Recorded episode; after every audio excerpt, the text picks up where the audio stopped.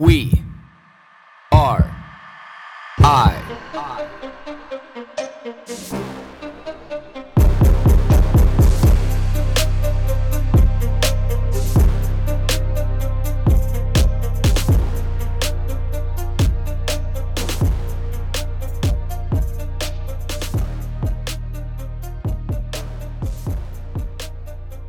The thought that's burning in my mind this morning, you know, as I sit here, I first of all was thinking, man, I've been up since 1:48 a.m. and now it's 4:22. Today's one of those days where it's a travel day, and you know what? I feel great right now, but the mind has a little bit of an opportunity here to wander because there's been so much time that it, you know, kind of feels like lunchtime already. And you know, I can't help but think the the thought that's percolating in my mind right now is the power of the people around you, the power of friendship, the power of community, the power of your social network. And this is where I really feel like social media platforms that create a so called social network with not a whole lot of tangible benefit is it missing out on something really key? And this is also something that I feel is a really important aspect to to religion or you know to you know people who follow a doctrine with a group of other people because then you have an opportunity to be able to come together and people recognize when there's need in category X and they help each other. My doctrine growing up was not a religious doctrine, although I was forced to be able to go to, or forced to go to church, uh, you know, by my mom. You know, she was very much into uh, the Anglican church. I never really connected with it. You know, part of this might have been because my dad chose never to go. And it always seemed like something we had to do and we had to go to Sunday school and my mom taught Sunday school and you know we had to sit in this church and there's a ton of experiences that I had there that you know weren't so pleasant you know like one of these moments was you know like i'm a i'm a young boy like like no shit i'm probably three four five years old. And i will never forget this just because of how fucking wild it was. And this is to show you kind of a, a window of the times that i grew up in. So you're talking you know southern alberta small town which is the equivalent to like you know the Midwest small town, Southern United States small town, and or just any small town in any province or state anywhere around the world.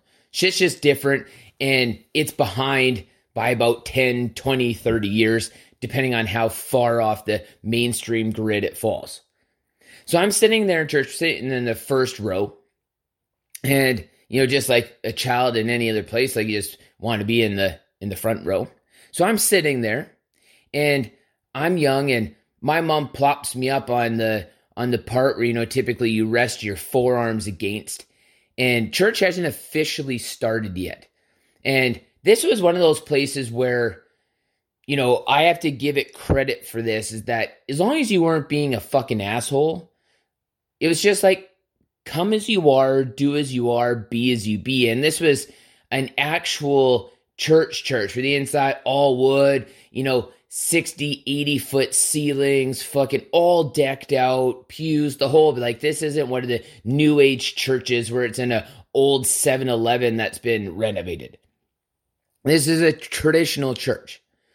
You know and again my mom teaches sunday school. We know the pastor very well. He's up there you know speaking his gospel. And i'm sitting there in the front and the church's about to get started and this old fucking crazy woman sitting in the row next to us. She walks over and just fucking whacks me right in the face.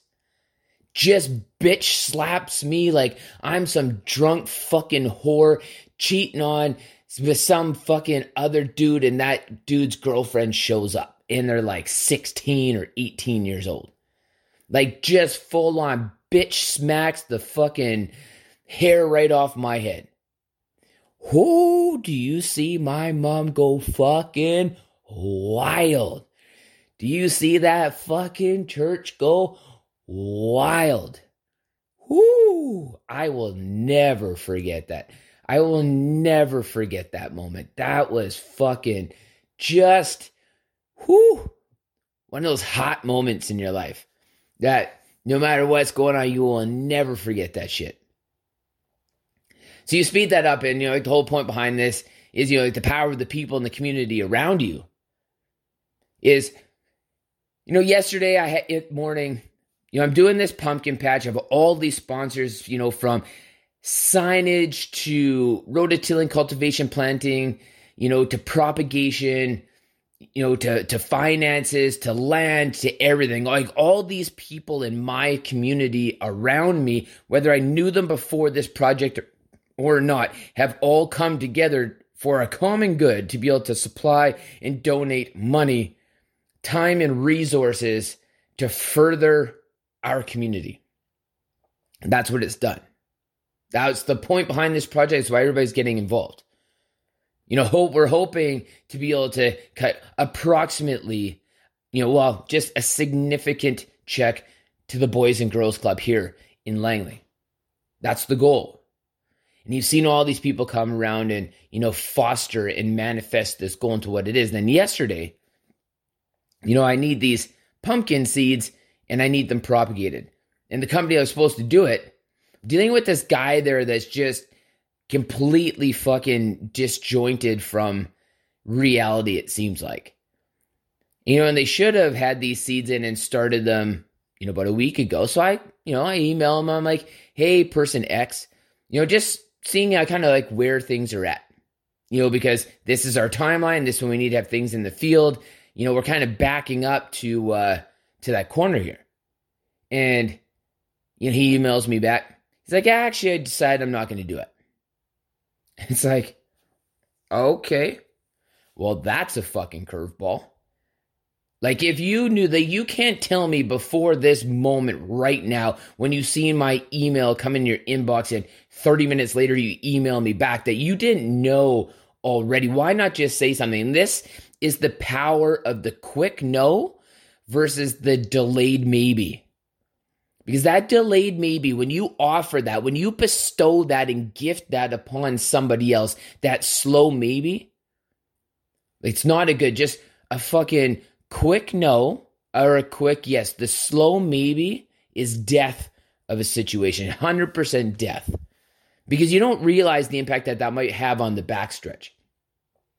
So I call one of my homeboys, somebody really close to me, and I'm like, hey man, person X just pulled out of this project after we just talked this morning and you told me I need to get on this, you know, because my timelines are shrinking. You know, I'm like, hey man, like, like what can we do here? You know, you said this could be option B.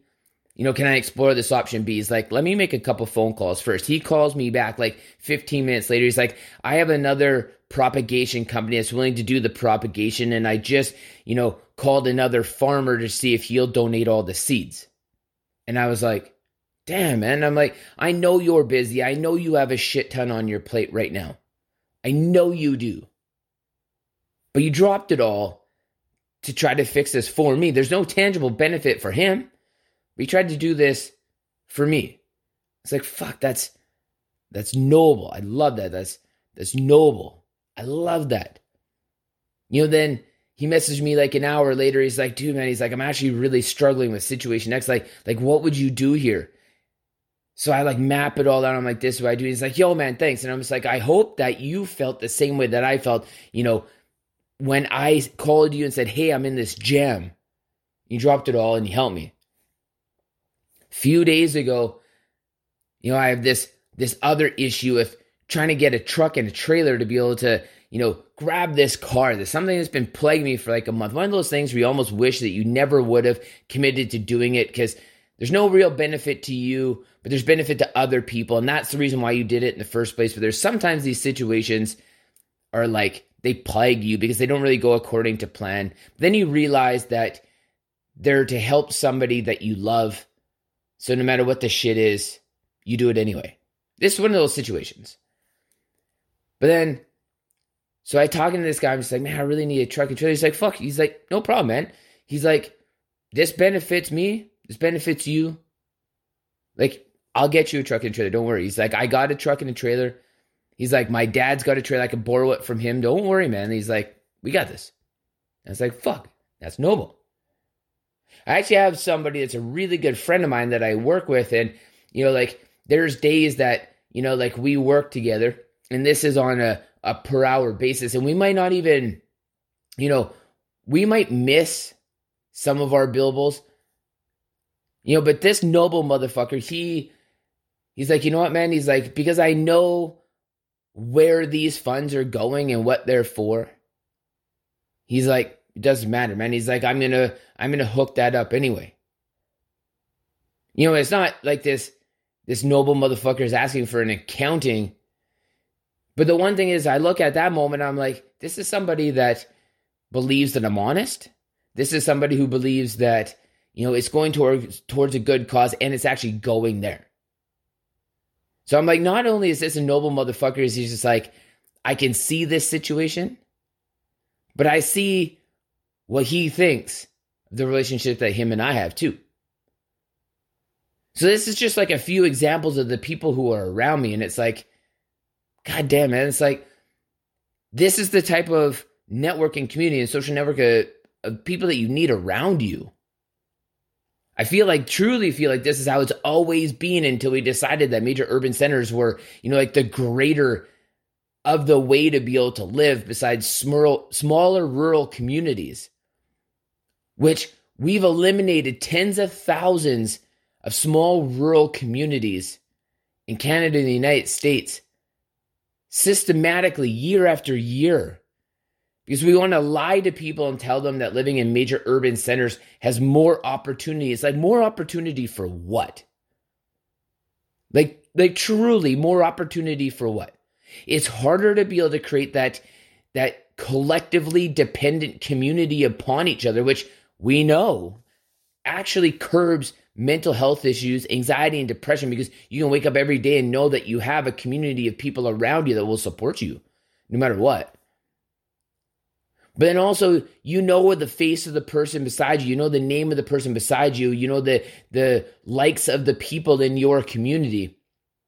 Because it's the same people. It's the same people. You're not when you move into these major urban centers and you most likely will never see another person or the same person ever again that you walk past today, that you drive past tomorrow. Having that kind of faceless, and this is where social media, I think the we started the concept of social media decades before is just major urban centers where you have this faceless interaction with people where you slowly had less accountability all the time. And then we just hyper fine tune that by creating these social media platforms where you actually don't really create any tangible benefits. Like you think you have a big social network, but like besides people just hitting like, now you've turned that like that somebody doesn't even really necessarily care about into this monetary transaction. But if you take the money away like what do you what do you have after that? Nothing. Nothing. Because simply if the power grid goes down your whole social network will be eliminated. The one thing is my whole social network will have stayed. And if the whole system goes for shit i can call those bad motherfuckers that are in my life I can say, hey, like, let's do this. These are your skills. These are my skills. We have skills past any of this superficial bullshit. We can collectively survive by the skills that we have accumulated in life. These bad motherfuckers in mine. So, one thing I've realized going through my life and talking about this this morning is do you fucking create value? Are you a bad motherfucker for somebody else? Are you the type of person that when shit goes sideways, somebody's going to call you?